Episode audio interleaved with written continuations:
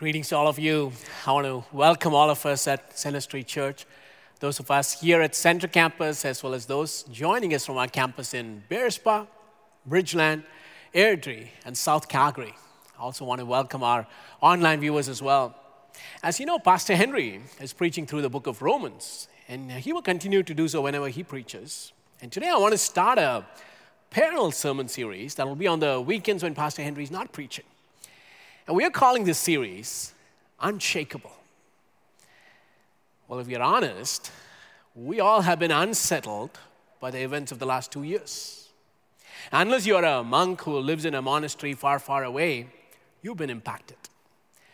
The ground around us is shaky, and just about when we think we have turned a corner, something else seems to pop up. You know, the world is unwell, the church is hurting, and no one wants this to prolong. In the midst of all that is happening, I'm crazy enough to believe God's people can be unshakable.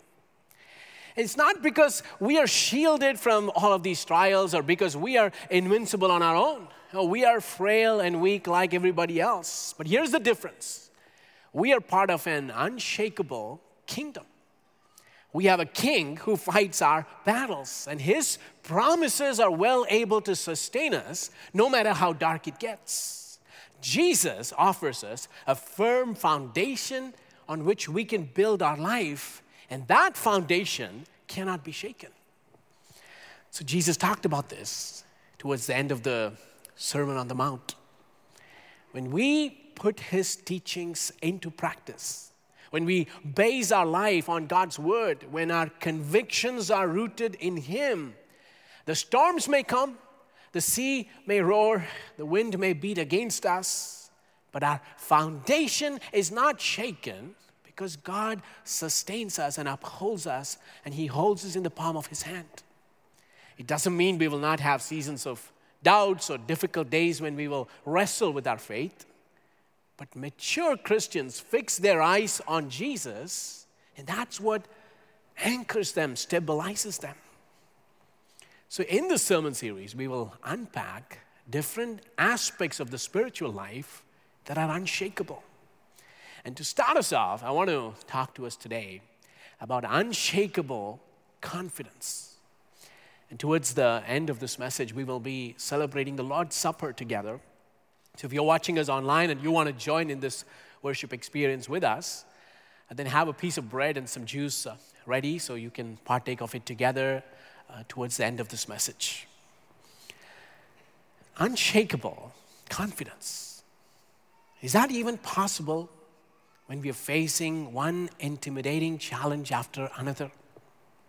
When we are confronted regularly with fears and threats? And where does that confidence even come from? We're going to look at one of the most well known stories in the Bible that addresses this very question. I call the story the mother of all battles, in which the unlikely person, the underdog, wins the contest.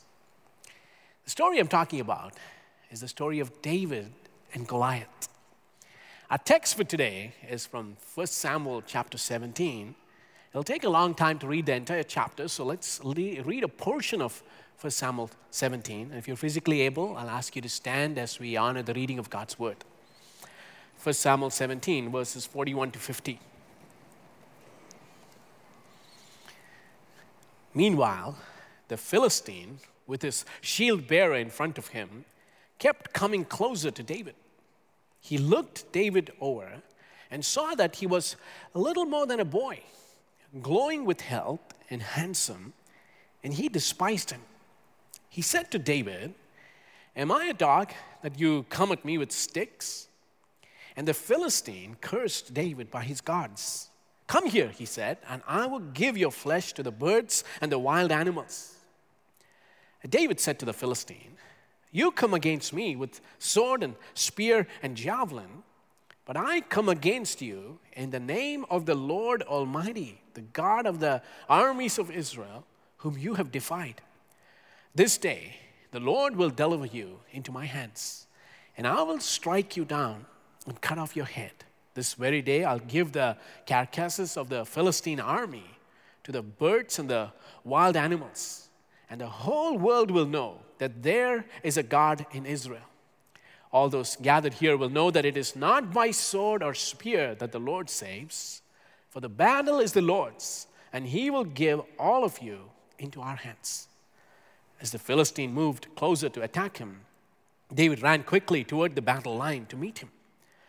Reaching into his bag and taking out a stone, he slung it and struck the Philistine on the forehead. The stone sank into his forehead, and he fell face down on the ground. So David triumphed over the Philistine with a sling and a stone. Without a sword in his hand, he struck down the Philistine and killed him. Would you pray with me? Lord, we sang of your greatness and power. We want to see it afresh through the preaching of your word. So, would you open our eyes and grant us, Lord, a deeper understanding of who you are, of your unchanging character and your faithfulness?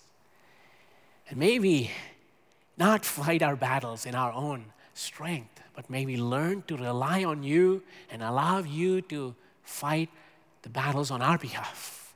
So personalize this message for us, whatever we may be wrestling with, that this message will speak to us in a fresh new way. Oh, we pray this in the powerful name of our Lord and Savior Jesus Christ. Amen. You all may be seated.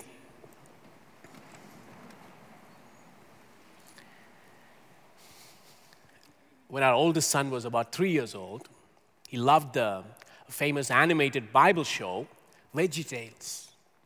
And they have a great episode on the story of David and Goliath. A small asparagus takes on a giant pickle. Can it get any more interesting than that? And our son was so influenced by this that he always had small rocks in his pocket. And he will take a small towel, put a rock inside, wrap the towel around it, and he will swing it like David. And one Sunday afternoon, I was uh, napping on the couch, totally oblivious of the coming disaster. And I thought I heard the word Goliath. And before I could open my eyes, a rock came flying and hit me right in the forehead. Talk about precision and accuracy. Thankfully, this Goliath is still standing. So, kids, if you're listening to this, please don't try this at home. You know, people who don't even know or read the Bible regularly are aware of this story of David and Goliath.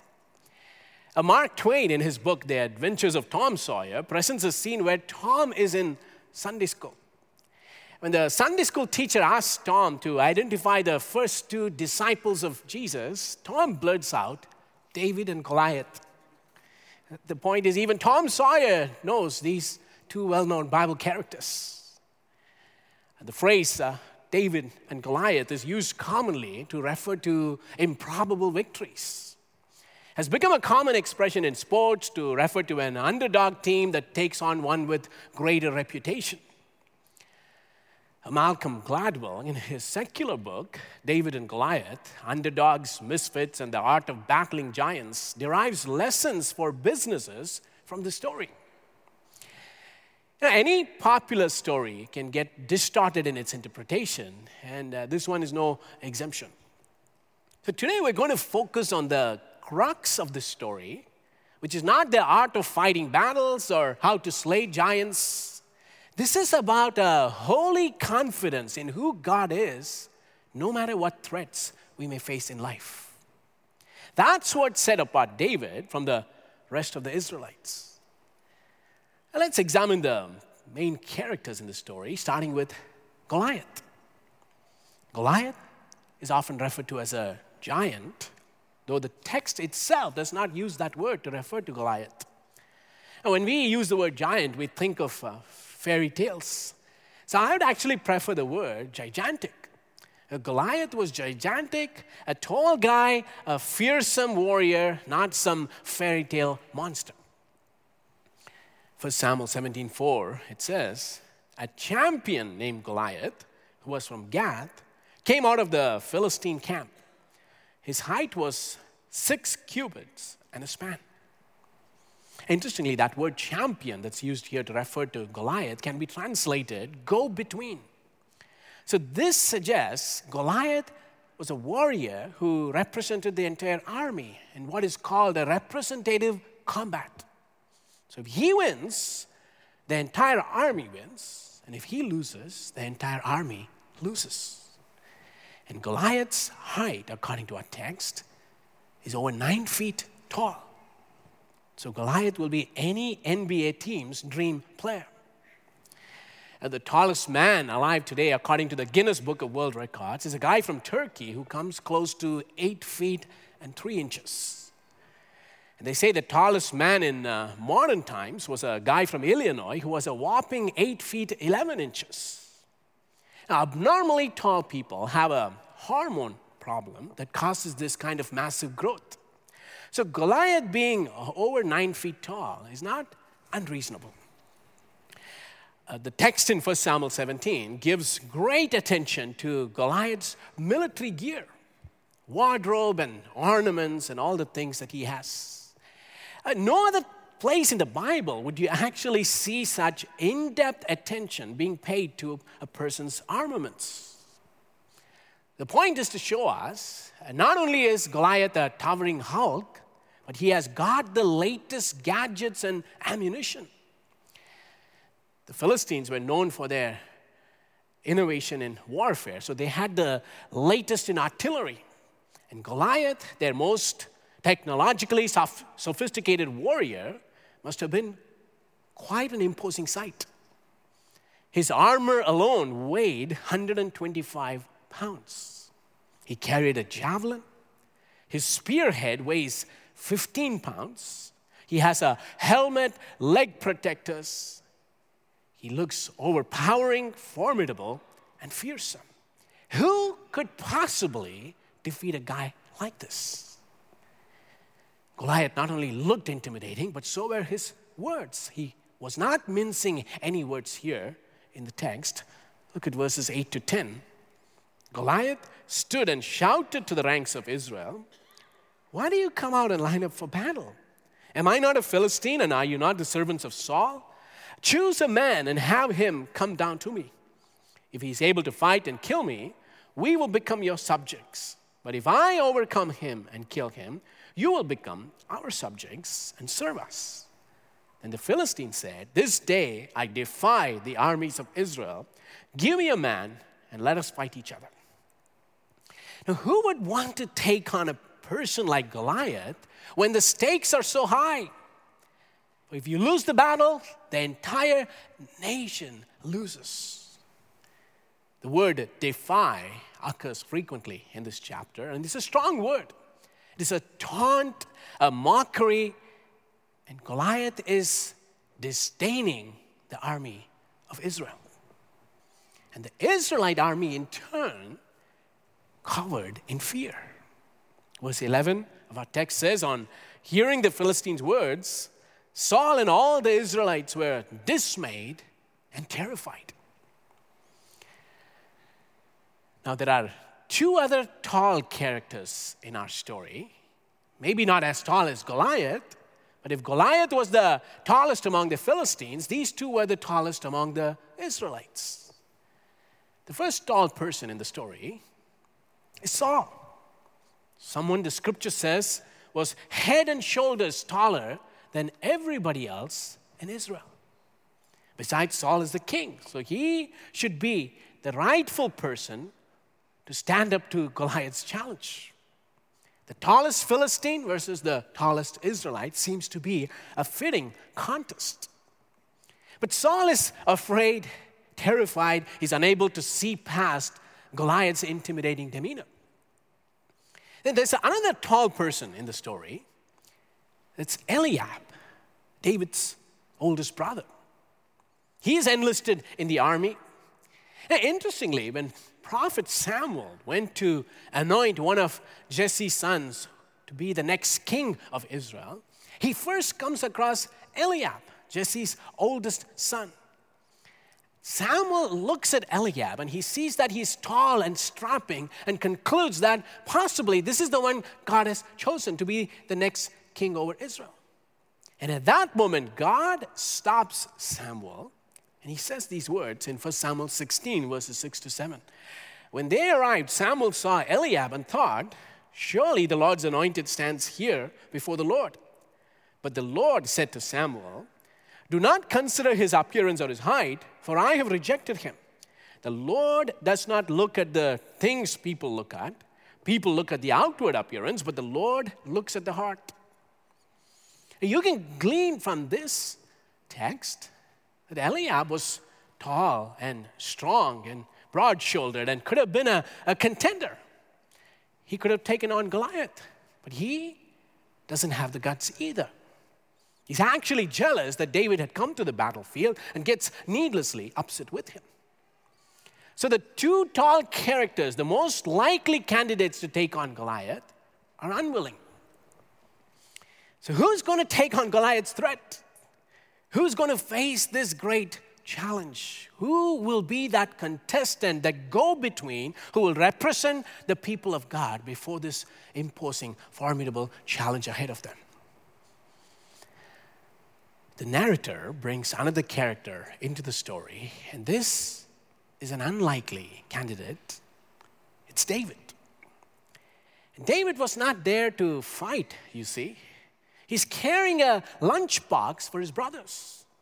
David is the youngest, he's the shepherd doing the menial job of taking care of the family sheep.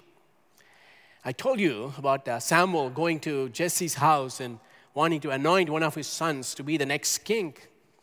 And Samuel did not know which son of Jesse God had chosen.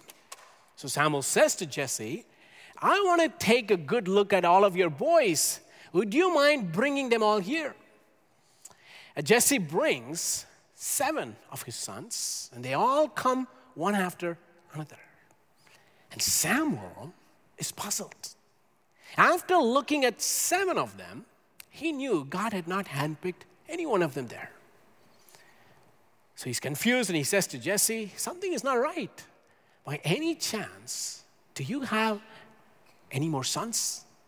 And at that time, Jesse says, Ah, I forgot there is one more. Our youngest, he's an afterthought. He's not up to much, just taking care of the family sheep.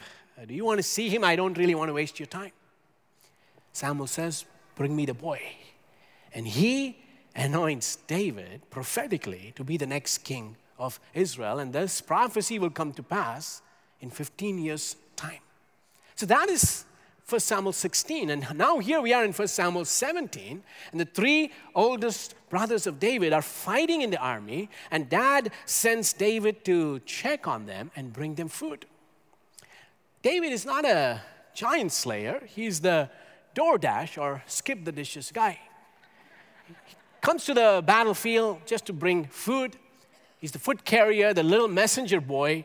He has no intention of taking on giants. And at that time, David hears the taunting of Goliath. In life, you never know what God has been preparing you for until that moment of reckoning arrives. Even you don't foresee that, but this is no accident, but a providential work of God in opening doors that will lead you to your destiny. And all along, for 40 days. No one in the Israelite camp had dared to respond to Goliath's threats. Everybody was silent and terrified. David breaks the silence, and for the very first time in Scripture, David speaks, and his words are recorded. For Samuel 17, verse 26, look at this. David asked the men standing near him, What will be done for the man who kills this Philistine and removes this disgrace from Israel. Who is this uncircumcised Philistine that he should defy the armies of the living God? We face all kinds of battles in life intimidating circumstances, insurmountable odds and challenges, those very things that deflate our spirits. But in order to face those challenges, we need a renewed confidence in God. Not self confidence, but God confidence. And that's what David brings to the story. Notice the wordings. Goliath says, I defy the armies of Israel. The Israelites are quoted as saying, This man defies Israel, the entire nation. And David comes to the picture, and what does he notice first? David does not just see Goliath defying the armies or the nation, but Goliath was defying the living God. Three times in this chapter, David explicitly says that. That Goliath was defying God, insulting God, and David was not going to put up with that because this battle was all about God's glory.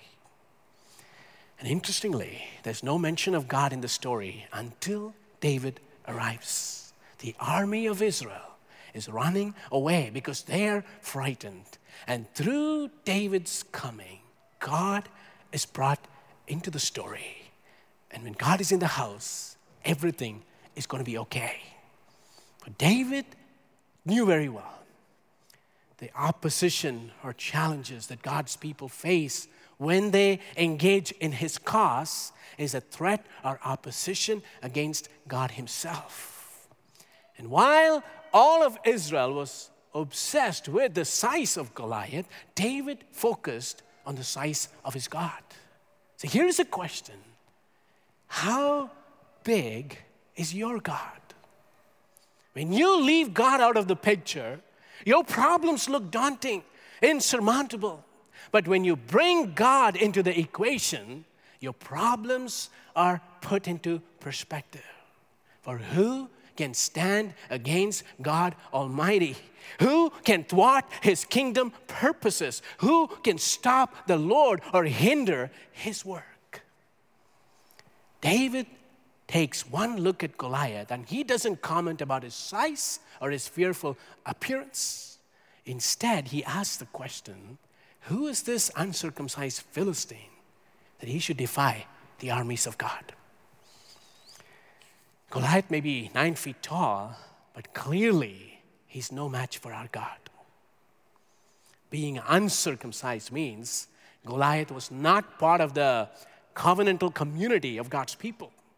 So even though he has the arms and ammunition, the spirit of a bully, and an intimidating appearance, he did not have the protective cover of God over his life.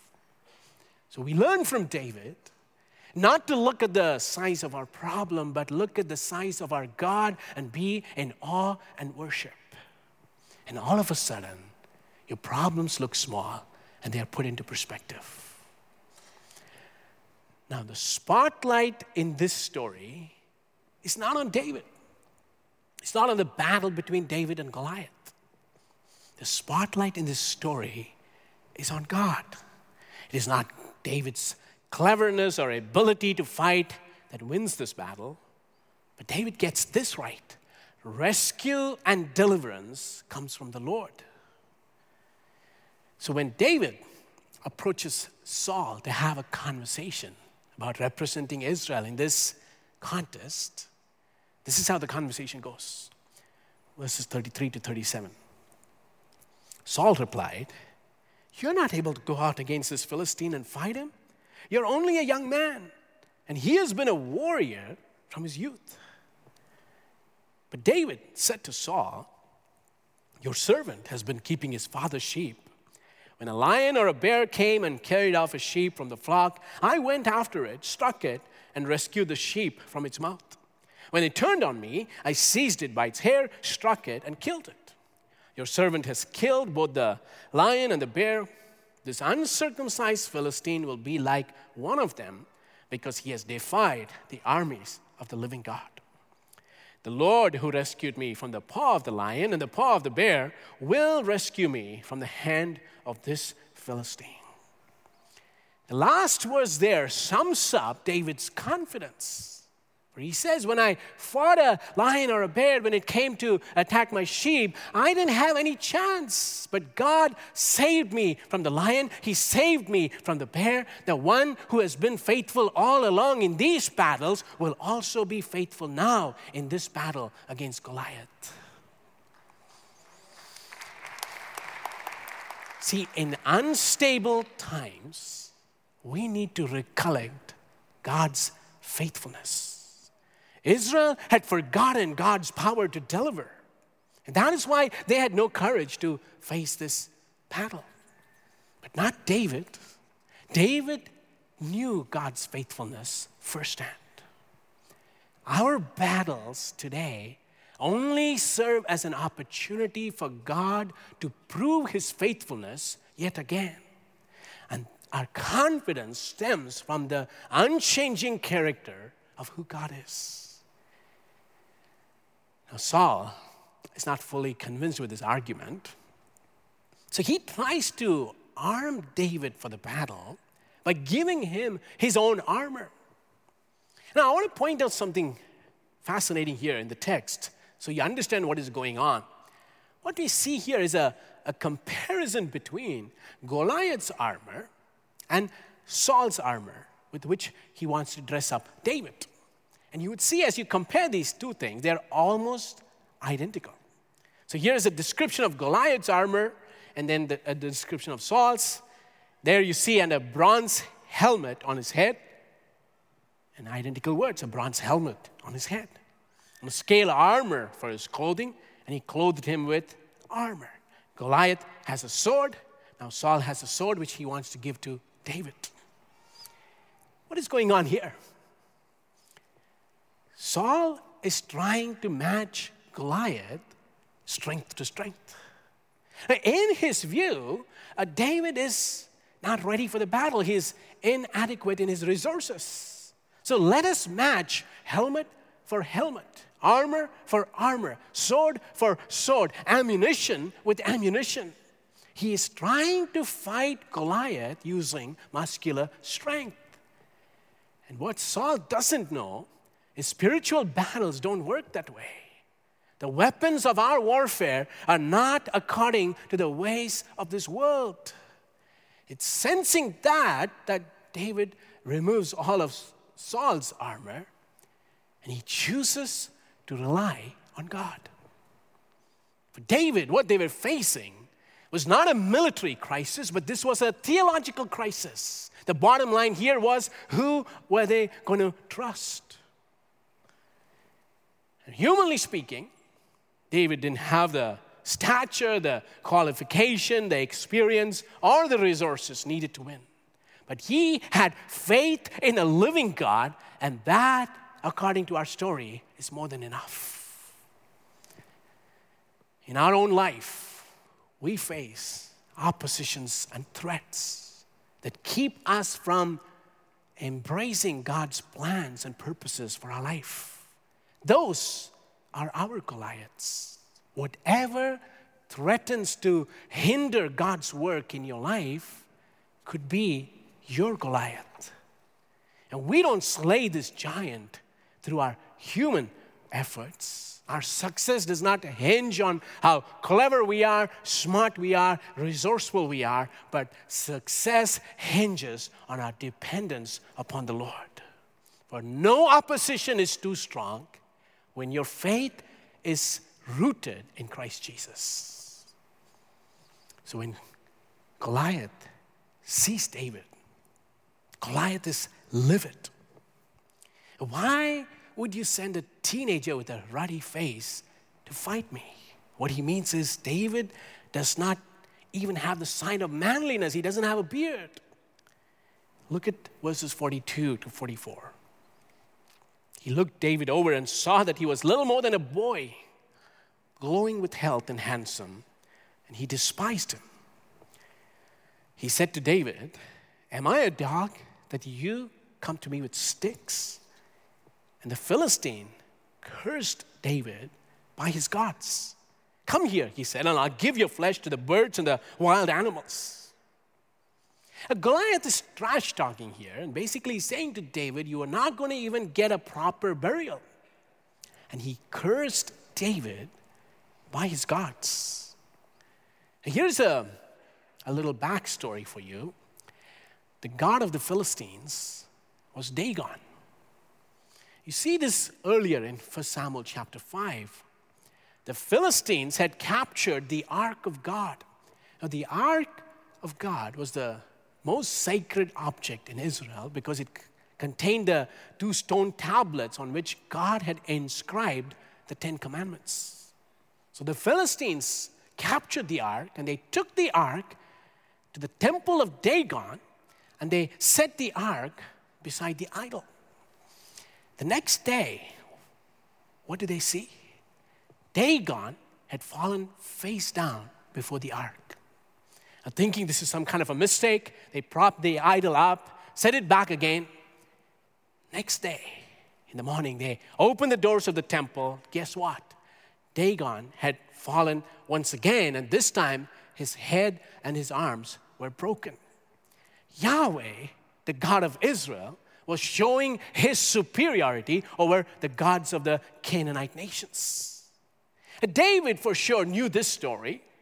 He took on Goliath because he knew Dagon had already been toppled, and it's only a matter of time before Goliath will go down. So before the battle even started, David knew the outcome. And look at what David says in the text. This is the crux of the story, the key verses in 1 Samuel 17, verses 45 and 47.